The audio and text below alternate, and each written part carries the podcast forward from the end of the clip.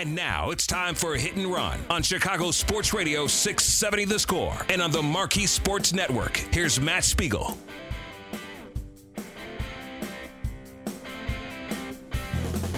Welcome back into Hit and Run here on 670 The Score and the Marquee Sports Network.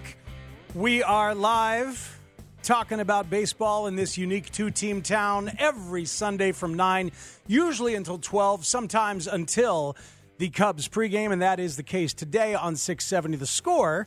Up until about 11:55 or so, we'll be with you on Marquee for the next 30 minutes.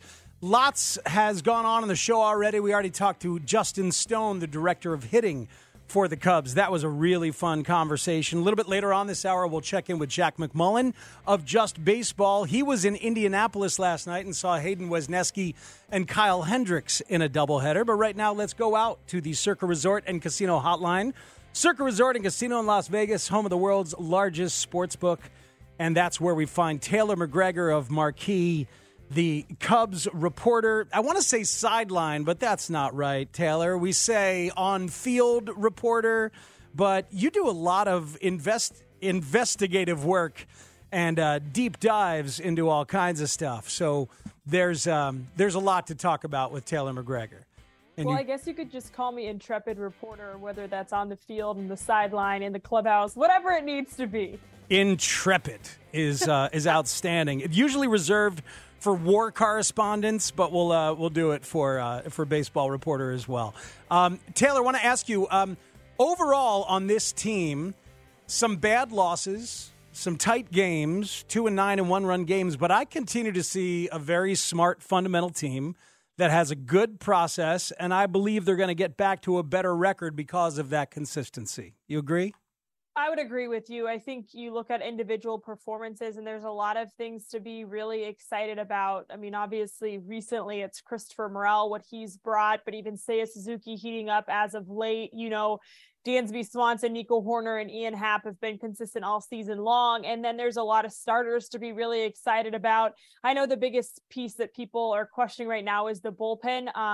But I'm hopeful that history will repeat itself, and over the course of 162 games, those coaches will really work hard to be able to manipulate some of guys' time and whatever it may be to finally get some outs on the back end of games. But I'm with you. I think this team is better than their record shows right now, and I'm encouraged, I think, by 162 games that it'll eventually hit the mean. Yeah, I think that's true. I get made fun of a lot on this radio station because I excitedly said in spring training, the Cubs' floor is 80 wins. That's the floor.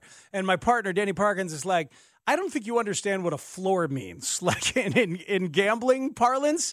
But I said that because the design of the team is pitch to contact, play great defense, and have a lot of contact as an offense and get on base. And the fact that that design is playing out is kind of what gives me, it maintains confidence. They know what kind of team they're trying to build, and they know what they don't have. So we've seen some aggressive moves like Mervis and Morrell coming up, and Eric Hosmer designated for assignment, because they know what they have to fix, and they seem to be, as a front office, intent on giving David Ross the best 26, hopefully sooner rather than later. No doubt about it. And we've seen them be really good at turning ground balls into outs, as you mentioned, some contact at the top of the order. And then I think you've seen more slug. I think in the month of May, you would like to see them cut down on the punch rate. I think it's the worst in Major League Baseball for the month of May. So certainly some things to improve upon there. But again, over the course of a season, I think what you mentioned of just they know what they want to achieve. And over the course of a full season, I think they're going to get there. So we'll see. I try not to hit the panic button at any point in baseball, because that's what it is there's certainly ups and downs, and that's why you play the full 162. So a lot of encouraging signs, but there are pieces that need to be fixed as well. This is Hit and Run on 670 The Score and on the Marquee Sports Network for this 30 minutes. Taylor McGregor is with us. So, all right, I envy your spot. You're always down there next to the dugout. Is that consistent? I know it's that way at home. I guess it depends on what the road stadium can allow, but to the left of the dugout with a clear view into the dugout. This seems to be your steady perch. I see the videos that you post from that angle that are completely unique. So is that where you always are?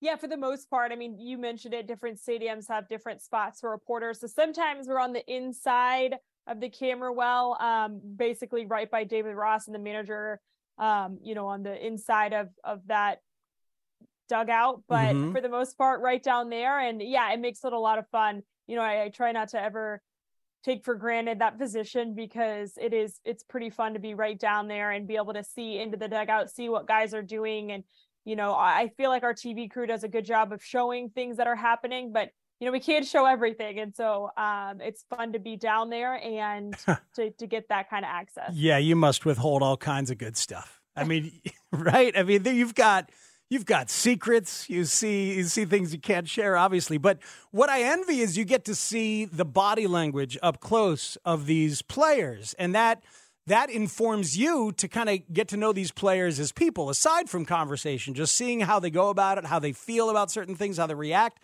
And that informs how they play, right? I mean, that's some of the stuff that fascinates me about the game the most. You get to see that kind of stuff all the time.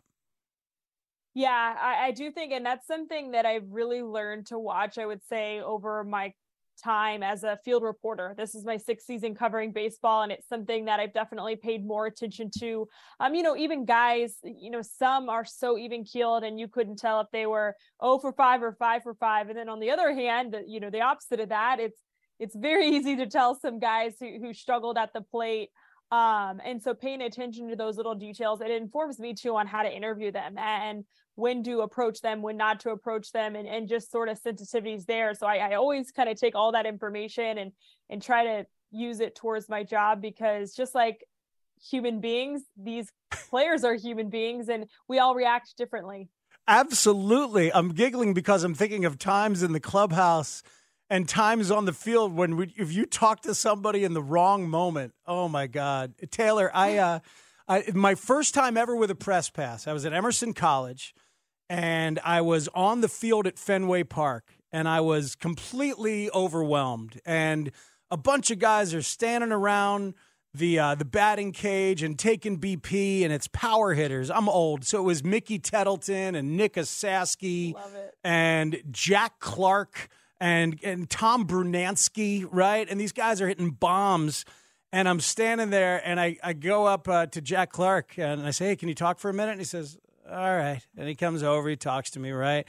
And I'm like, hey, that was pretty cool. You guys hitting home runs and just kind of hanging around, talking. And he pauses, and he looks at me, and he says, are we going to do this effing interview or what? Just blows up on me completely.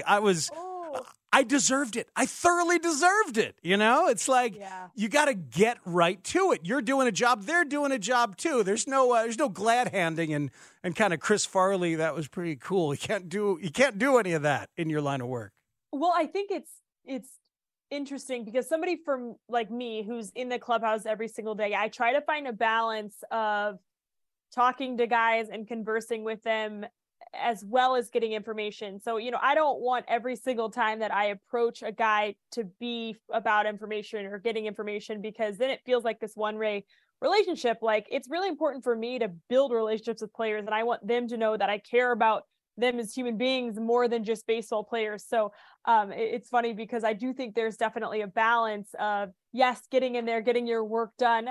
But for me, like, I try to touch base with guys outside of any interviews or anything that I need to just try to build that relationship so they don't always feel like every time I approach them, it's because I need something. So it's not always transactional. That makes all the sense in the world. You're a part of the machinery. You're on the team flights, right? So it's a completely understandable thing and a very different situation than a 20-year-old Matt Spiegel with a press pass for the first time. It's that's intimidating though. Oh, I remember my first time in a Major League clubhouse. I was actually I was an intern in Pittsburgh with AT&T Sportsnet. Well, this was one of my first times, not my actual first time, but one of the first times that stands out. And AJ Burnett was with the Pirates at the time. And, he had a reputation to not put up with, some of this small talk or, some of the shenanigans of the media.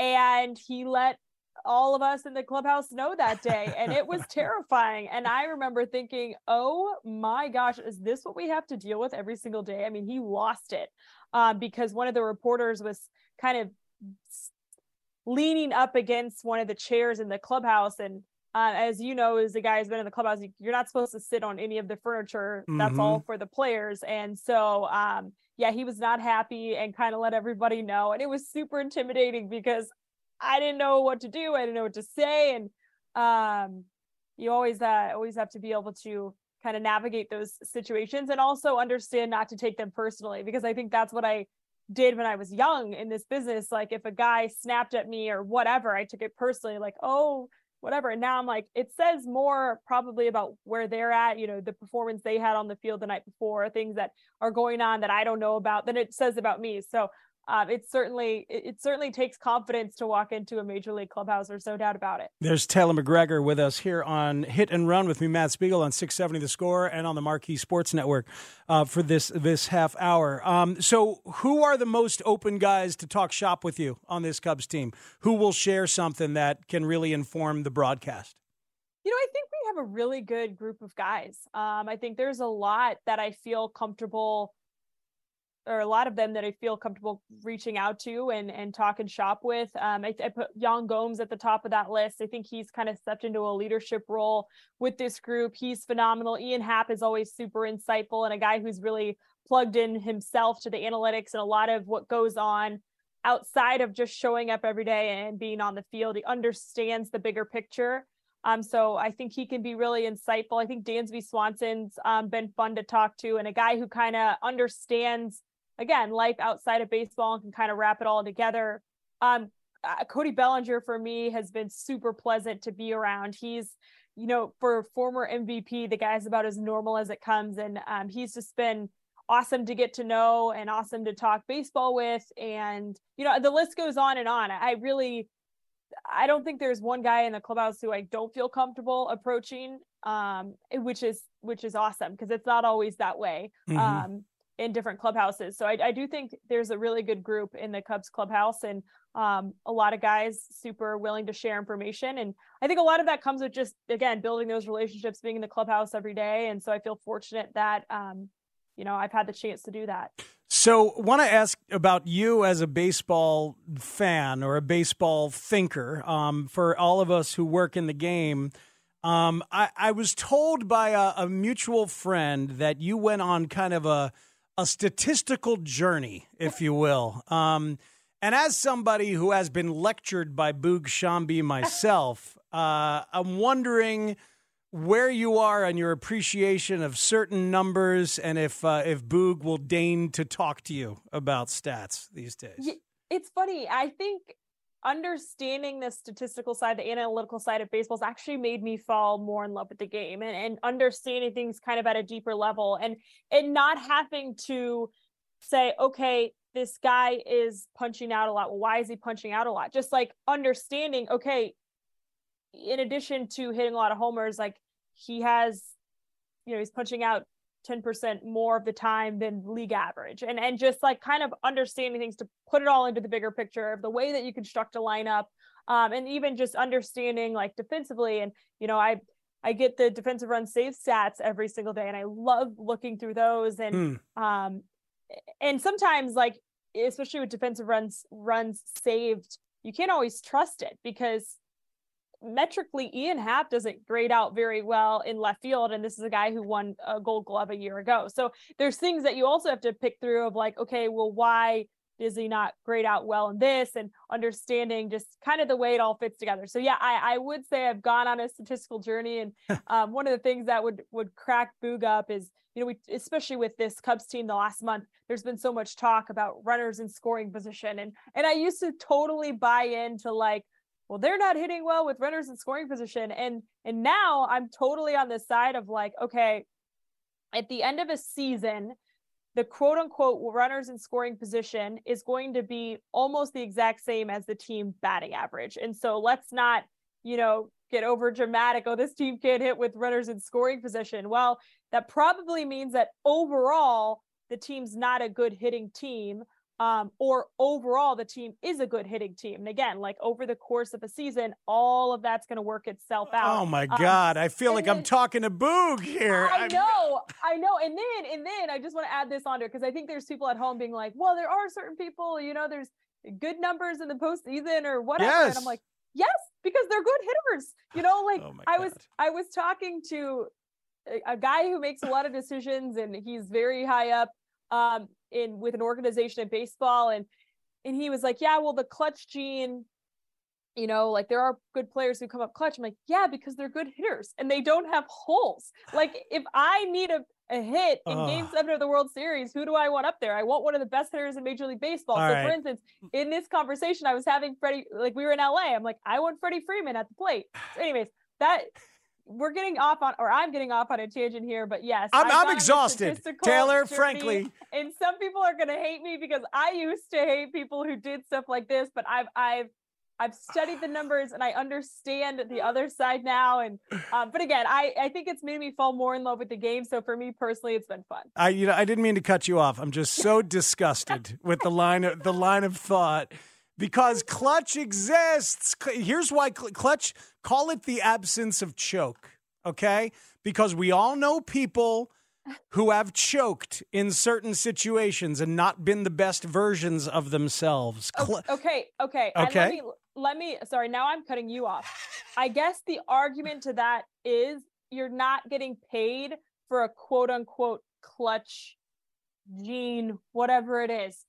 Because the way that analytics view it is that's not necessarily repeatable. I know, and but people make that decision to pay. I would argue that Kyle Schwarber got paid by Dave Dombrowski and the Phillies in part because of his demeanor and in the clubhouse and on the field in big moments. So I would disagree that clutch does not pay myself. Okay. Well, I wouldn't say that what you just described isn't necessarily clutch. Like who he is in the clubhouse is not clutch. I know, but it's part, I do believe that it's part of it. But you're saying postseason experience. He's been, because he's used to being in the moment. And I do agree, like postseason experience matters. And that was why a lot of guys who got brought into, you know, the clubhouse this year, we've talked about it. It's bringing a winning culture, but again, that's not clutchness. That's having been in that situation. And so there's comfortability in that situation. And so you might have a more steady heartbeat. So yeah, we could get off on a tangent here. But I don't completely, like, I'm not saying there aren't guys who are more comfortable in the moment. Like, I was not a high level athlete, but, you know, I was a high school athlete and my team was really good. And I think back, like, I put myself back in those times. Yes. And I'm like, there was certain people, I'm like, I loved the big moment. Like when there was fans in the stands and we were, you know, playing in the state championship, like I lived for that. And I thought there were some players who it made them really nervous. And I cover college football. And, you know, I remember, again, getting off on a tangent here, but Chuba Purdy was starting for Nebraska and Mickey Joseph, who was the interim head coach, was telling us this guy plays nervous.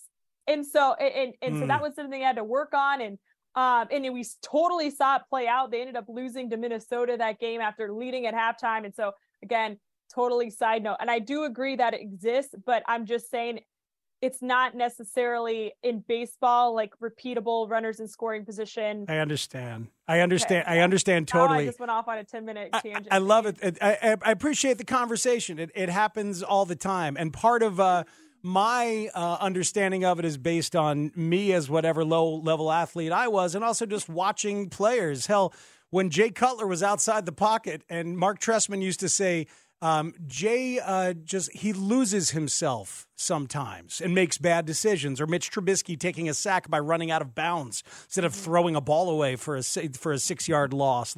Those kinds of things. I think it's natural to think they exist in baseball too, but that's it. We're done. We're not going to fight anymore. We can fight at the ballpark. Hopefully I'll see you soon. Yeah, no, I'll just fight with Boog. I mean, really, that's what it is. Taylor McGregor, thank you so much. Appreciate the time. Awesome. All right. Thank you, Taylor. It's Taylor McGregor from the Marquee Sports Network. It is Matt Spiegel here with you on Hit and Run. One guy who is just starting to seemingly be the best version of himself at the plate is Seiya Suzuki. And Sahad of Sharma, The Athletic, wrote a great piece about Seiya earlier today that I was reading and checking out about Seiya, because it's interesting, because one of the things that the Cubs brass loved about Seiya when they scouted him and they decided to sign him was that he rarely swung and missed in Japan, and he rarely chased pitches out of the zone. They were like, oh, look, he doesn't chase. Look at that.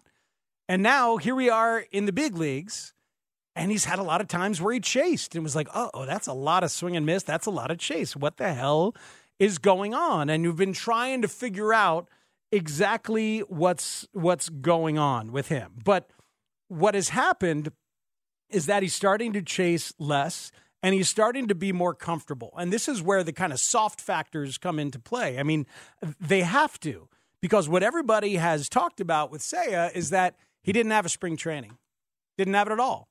And then he had the oblique that obviously cut off the spring training, but takes a long time to get back. And we've talked about the oblique muscle injury before as something that makes you feel very uncomfortable and lasts for a good long while, that you don't trust for a while. So you don't have the normal swing that you do. You're not able to even just kind of be your normal self. And that maybe now just sort of finally Seiya is comfortable with everything. And the production has been there. The numbers have been there. And count me as one person who's happy to have hung on to him on their fantasy baseball team. There's also a lot of personality there, as we know. I wanted people to hear this from Boog Sciambi on the Marquee broadcast the other day. Or was it yesterday? It was yesterday. No, it was 2 days ago. 2 days ago. 2 days ago during the win. During the blowout win, not the blowout loss. During the blowout win, this is Boog talking about Seiya, who likened Boog to a famous commercial character because of his footwear. So your beef with Seiya. Okay. So I'm downstairs, and he's checking out the spikes that one of the guys are wearing. We get into a conversation through Toy about the spikes. And then he looks at my sneakers, and he said, can I have your sneakers? And I said, sure. And then I say to Toy, tell him they're size 15. And his eyes get really big. And then he looks at me, and Toy says, he says, you're like the guy from McDonald's. And I said, Ronald McDonald? And he says it back to him, and then back to Toy, and it's, yes. And I said, you tell him we're feuding.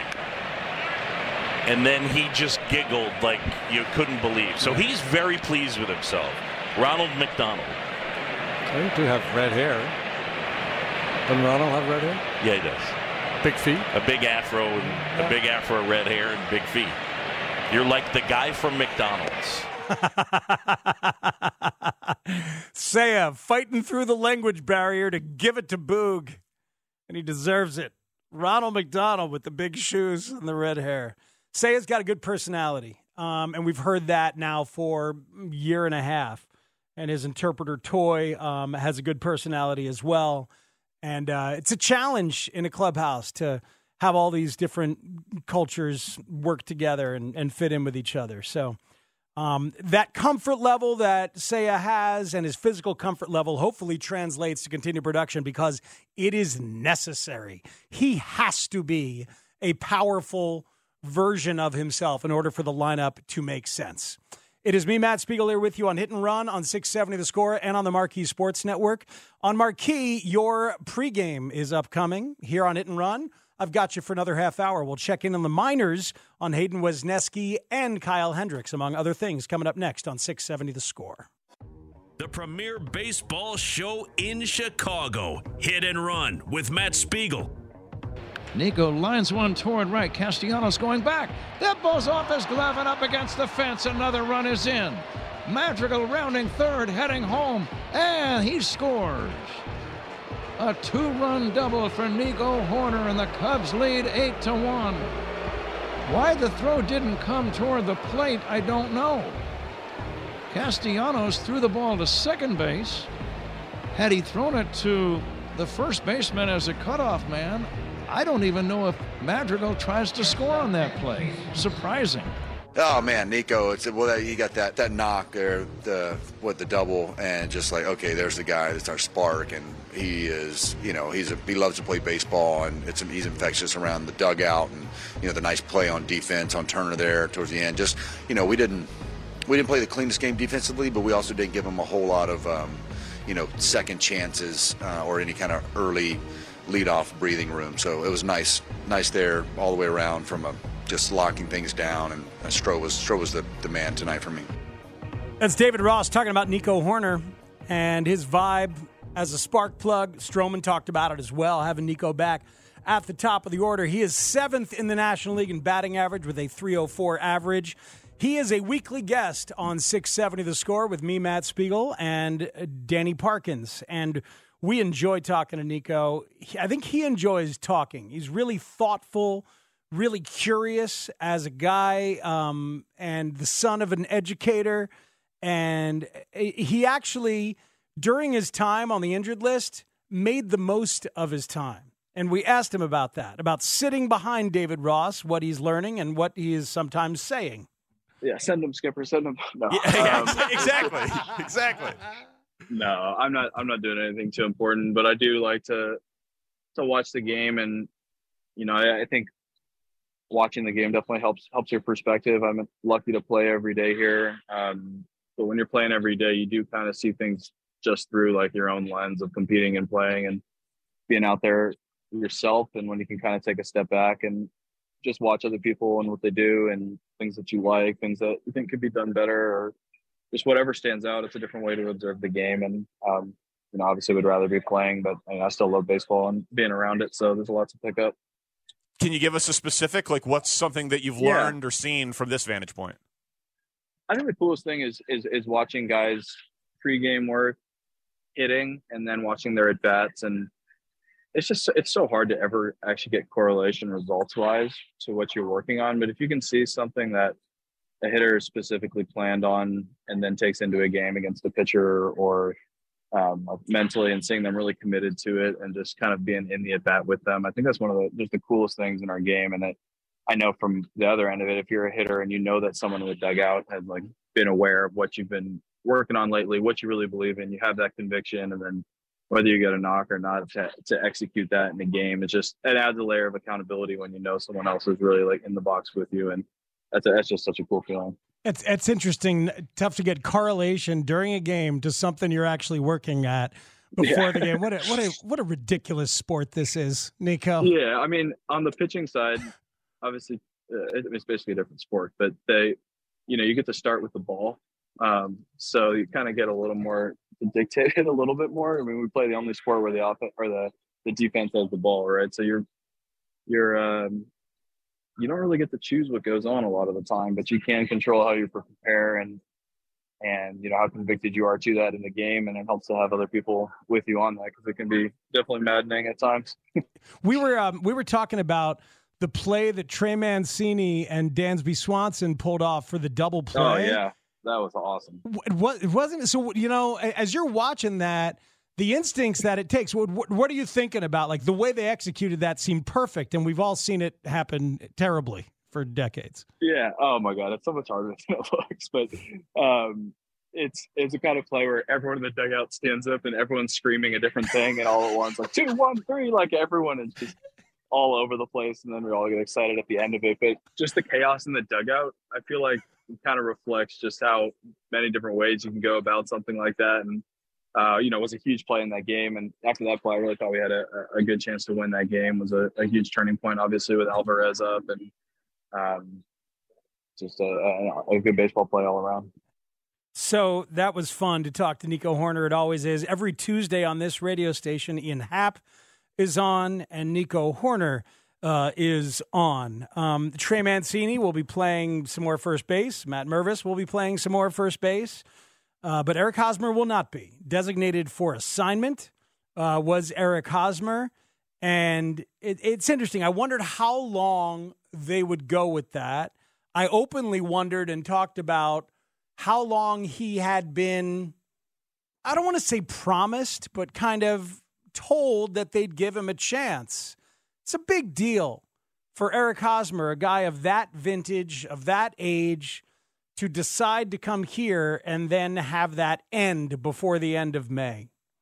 And I know he's at, a point in his career where it's not like he has all the choices and all the options, but he had options. He definitely had options. Because remember, he's making the minimum because the Red Sox and the Padres are picking up so much of that money, all of that money. He's making the major league minimum. So there are a bunch of teams that would have wanted him. He chose the Cubs to come here and be part of something, knowing he'd be a part-time player. And then that number went even further down, the number of at-bats that were possible, because of Matt Mervis's call-up. But he was told that he would stick around, and he got one start, and it really didn't go well. And then everybody knew that he shouldn't really have many more starts. And then it becomes a question of, well, who's really giving me value? Miles Mastroboni can run and steal a base. Miles Mastroboni can play multiple positions. He's at third base today. So it's not like I love having Miles Mastroboni on a big league team, but I certainly find him to be more useful at the bottom of a roster than Eric Hosmer. And so Eric Hosmer had to go, and it was time. So the flurry of moves is very interesting to me because of the central conundrum of this season, which is, are they a contender or not? Does the front office see them as contenders or not? As I watch the games, should I be thinking of them as contenders or not? You have that conundrum sometimes. Well, they're just kind of on their way. And you want to be happy that they're on their way and taking a step forward, but you're also investing time watching games, and you're wondering if it's going to be a possible playoff atmosphere. They should be going for it. I'm not saying by they should be going for it that they should make some big trade at the deadline, but they should give themselves a chance to be in position to consider making a big trade at the deadline. You feel me? And that means you bring up Morrell. They're late on that. You bring up Mervis. I don't know how late they are on that. Maybe a little late as well. You get aggressive with your moves with the bullpen. I thought there'd be a street free agent signed by now. Corey Knebel is the one who's out there. At the very least, you want to see a shuffling of who gets your high leverage chances. I have a closer depth chart around baseball that I look at all the time, right? And it's, for those of us who play fantasy baseball, I click on it every once in a while. It shows everybody's closer, everybody's primary setup man, and everybody to keep an eye on. And it's got a good, honest take about who the actual closer seems to be. And for the Cubs right now, it's listed as closer by committee. Mark Leiter Jr., Adbert Alzolay, Michael Fulmer, Brad Boxberger, even though he's hurt. This from May 15th. It's tough to tell who the Cubs closer is, considering they haven't had a traditional save chance since May 6th. Is it Leiter? This is from ESPN. Is it Leiter's usage? Hints that he's at the front of what's a possible closer by committee. Who would you go with? I'd go with Adbert, but the thing is, I love Adbert in the bulk role. So I'd probably go with Leiter. Or maybe I'd give Fulmer another chance. He's the only one with closer stuff, right? He's the only one with closer stuff. And before he gave up the bomb to Alex Bregman, that would have been a home run. I think it was like three. Yeah, exactly. 3 out of 30 ballparks. Fulmer had actually had a run of like 7 good appearances out of 8, 7 out of 8, something like that. And his sweeper was looking really good. Like even in that at bat to Bregman, the first pitch he threw started on Bregman, hit the back corner on the outside. I was as surprised by that home run as Fulmer seemed to be. Yeah, he was very surprised. He was very, very surprised. So there are changes that can still be made with usage, but then they need to get some other people into that bullpen. That's for sure. Kyle Hendricks made a start with Iowa last night. We're going to talk to somebody who watched it in a moment. He said that he hopes that this will be his last rehab start from last night because he felt pretty good. Possibility that this could be the last rehab start if you feel good tomorrow? I think so, yeah. We got to see what they say up top, but yeah. I feel really good. We'll see how we bounce back tomorrow. Talk to them and see where they're at, They're up there, they're grinding, playing pretty good up and down, so hopefully whenever they want me, whenever I go, I'm just ready to step right in and be that consistent guy for them. So that's Kyle Hendricks. One more from Kyle from last night where he talked about the catcher, Miguel Amaya, who's new to AAA. He had been at AA, then he came up to the Cubs, then he went back to AAA. So a promotion of sorts upon demotion, if that makes any sense. But Hendricks loved working with Miguel Amaya. It brings the energy a little bit. Yeah, it was an awesome crowd out there. Having Vince over there, you know, it was like a throwback a little bit a few years ago. But no, it definitely brought some more energy to it. Just really good. I mean, all around team-wise, there were some great plays out there. Brennan throwing somebody out at home. Like, it was just a really good game all around. What Mickey did behind the plate, Amaya, he was unbelievable. We were on the same page. He was just so good and so calm and quiet. Just such a good demeanor that helps you get through the game. You can get through the lineup three times, so I got to thank him a lot. Oh, God. Kyle doesn't mean to do it. But when he says, such a good demeanor, so calm and so quiet, it's the anti-Contreras sentiment. It's impossible not to hear. I wish someday I'll stop hearing praise of other catchers' demeanor and their calm, quiet behind the plate. Someday I'll start hearing that as just praise for that catcher, but it's not yet. I just hear it as that freaking twitchy, chaotic guy who's no longer here. I'm thrilled not to throw to him. Sorry, Wilson, but he's doing well for the Cardinals. Good for him. Good for him. I got nothing against Wilson. It just is what it is. Let's go out to the Circa Resort and Casino hotline. Circa Resort and Casino in Las Vegas, home of the world's largest sports book, and that's where we find Jack McMullen from Just Baseball, a very popular podcast. Hell, they're huge on TikTok. I don't even know the number of viewers they have on TikTok. Jack's day job, or is it night job? I don't know. Is a night job is the AAA broadcaster for the Indianapolis Indians. But if I have this correct, Jack, you were off last night and chose to attend a doubleheader at your own ballpark because you like baseball. Do I have that correct? I like baseball, and I'm a loser. Is that right? Hey, first and foremost, you have the best call screener in the industry. Can we get that out of the way? Yeah, he's good, isn't he? I know. Really good. He's young. He's a little green. But he's learning. He's definitely learning. And, yeah, he said he enjoyed talking to you. And you are typed up on my phone here as just Jack with four lowercase letters. That's who I'm talking to. I love that. Yeah, man, I went to the ballpark yesterday, and what was nice was, like, I actually walked around a little bit, did some college baseball, did what Ball State and Kent State, some maction, and I had the evening off, so I got Kyle Hendricks against Vince Velasquez, and then I got Hayden Wesneski in game two. So it was double trouble, and I saw the entirety of Hendricks' start, and then I saw Wesneski. It was a really unique experience because usually between doubleheaders, when you're calling it, right, like it's a mad dash to get your scorebook filled out and all that, and you're not paying attention. You come up for air for the first pitch, but, like, I went and sat directly next to the Iowa bullpen, and I watched Wesneski warm up, and then I sat behind home, and I watched Wesneski pitch. It was a really unique opportunity, man. So, yeah, call me a loser all you want, but I'm grateful I did it. For the record, you called yourself a loser. I will not take ownership of that. I was calling out your love of baseball, and I know your love of pitching very well. So tell me what you saw from Wesneski, who was effective last night. He was kind of a disaster up here, Jack, and it was really disappointing. And people were wondering whether the sweeper kind of messed him up because velocity was down. Up here, the swing and miss stuff did not really show up in the big leagues, and that was kind of troubling this year. Well, I thought the weirdest thing in regards to Wesneski was the fastball profile in terms of velo, in terms of spin, in terms of vertical break and horizontal break. Like, it all looked the same. The fastball data looked the same. So how do opponents go from hitting a .120 against it last year to over 400 this year? And that was the thing that kind of threw me, but I guess – when you're talking a guy that, you know, may lack some confidence because he's trying to, you know, find this sweeper feel that he had last year, right? That was an elevated slider last year. It turns into a concrete sweeper this year.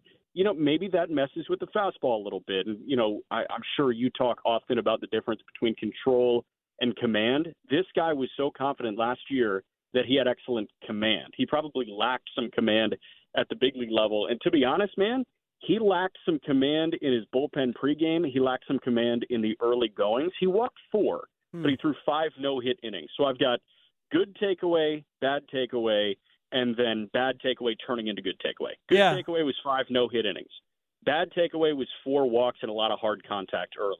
The bad takeaway turning into good was this guy had no feel for that sweeper at all in the bullpen, and he was actually one of the most visibly frustrated guys that I've ever watched throw a bullpen. Like, he was emotive during his pen, but his ability to figure that out and go 5 scoreless, 5 no-hit is really impressive. So, like, when he's got his B stuff, how do you get through it?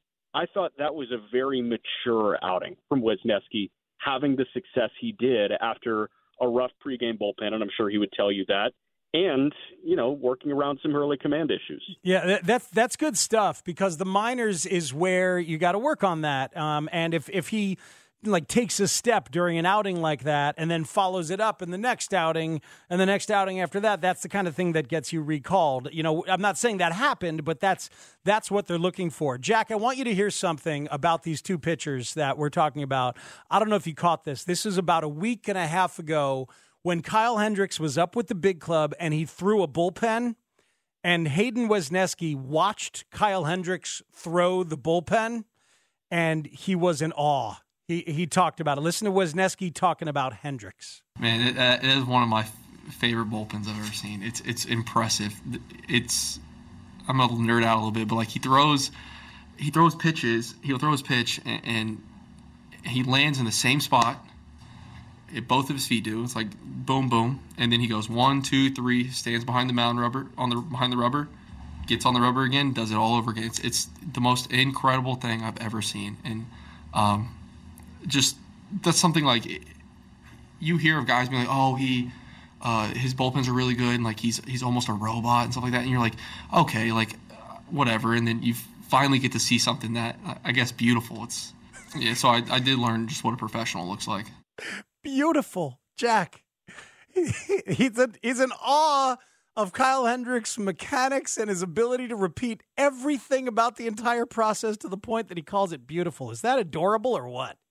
That's so cute, and Hayden Wesneski immediately just became my favorite baseball fan, let alone pitcher, for geeking out the way he did about Hendricks. Because, like, I geeked out that same way about Hendricks. I geeked out that way about Mark Burley, right? Every Cubs fan loved Kyle Hendricks. Why?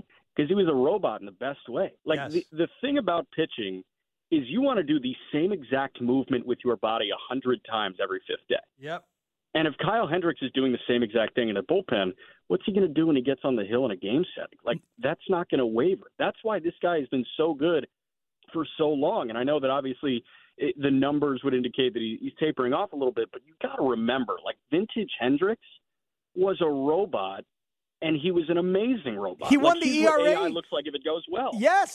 He was AI in a good way. He won the ERA title in 2016. He beat Kershaw in Game 6 of the NLCS to go to the World Series. Yeah, all of that. And it is, I talk about it a lot, the repeatable mechanics, just what you just said about those 100 pitches every 5 days. When I'm playing bags, Jack, I really try to be the Kyle Hendricks of bags. You know what I mean? Get it. And how is that working for you? Not so well. Thanks for asking. So yeah. How was it watching Hendricks last night in the first game? It unlocked some of that childlike joy that I had in high school watching Kyle Hendricks, which is really cool. Like, that's not something I feel often. And now I derive a lot of the joy from watching starting pitching prospects in the minor leagues. Like, hey, you know, I got to watch Gavin Williams, who topped at 101 for Columbus. He's a Guardians prospect. He's, you know, one of the best starting pitching prospects in baseball. I watched Yuri Perez's MLB debut. I'm going to watch Bobby Miller, Illinois kid's MLB debut for the Dodgers on Tuesday. Like, that's where I get my enjoyment from, because those guys are freak athletes and I like watching it. But that unlocked a feeling that I remember having when I was 15 years old, watching Kyle Hendricks for the first time. I was like, man, you know, he's sending big league bats back to the dugout. And they're asking the same thing that high school bats are asking about the kid that throws in the high 60s, low 70s, right? Like, how did he get me out? Mm. And I think that's what AAA hitters are asking about Kyle Hendricks. But they should know this. This guy's making like $14 million this year because he just knows how to get people out. Like, he was sitting 87 with that sinker. That changeup is at 80. The curveball's in the low to mid 70s.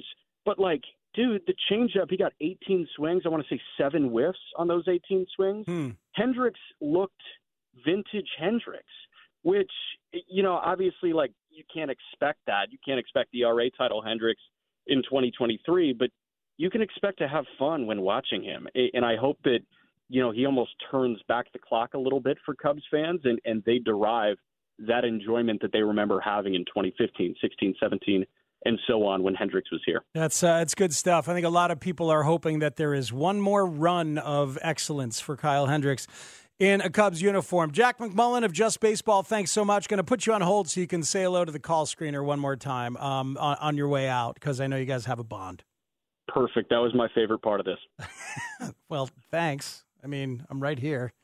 Put him on hold if you would. Put him on hold. Yeah. By the way, the PGA Championship is your competition for Cubs baseball and White Sox baseball this afternoon. And Brooks Koepka is the leader at 6 under par, followed by Victor Hovland, Corey Connors, and Bryson DeChambeau. Anybody but Bryson is how some of us are rooting. PGA Championship updates on the score are presented by the BMW Championship, hosted at Olympia Fields Country Club this August. So that will be pretty cool in August.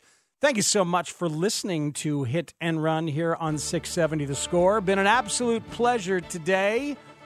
Lots of folks to thank. Thank you to Jack McMullen, you just heard right there. Taylor McGregor from the Marquee Sports Network joined us at 11 o'clock. Justin Stone, if you like to geek out about hitting at all or know somebody that does, direct them to Justin Stone in that conversation from 10:20. And the great Chris Koepka was on the show at 9:40. Thanks to Sean Sears for doing a great job producing, as he always does. Thanks additionally today to Alex Kuhn for stepping in and helping us connect with Marquee for the first of what we hope will be many simulcasts with the Marquee Sports Network. Thank you to Mike Santini and everybody over at Marquee for their assistance and willingness to do that. Thank you, of course, to Mitch Rosen for the same right here at 670 The Score. Thanks to Kevin Lapka for coming in and helping us out with the Twitch feed that became the Marquee feed today. So thank you very much, Kevin, and thank you for keeping the cameras high enough so it didn't pick up the blood that's on my shirt as I cut my arm at some point. I don't even remember, and bled on my shirt. Is that what you need the paper towels for? Yes. Yes, it is. Got to stay blood-free. Well, I couldn't tell at all. You're just such a pro. That's, you know, Sean, say that again to a lot of people. Appreciate it. Of course, man. It's the boys' blood. Oh, wait, you just did. I guess you just did. Thanks, everybody. Zach Zaidman has your Cubs pregame coming up from Philly.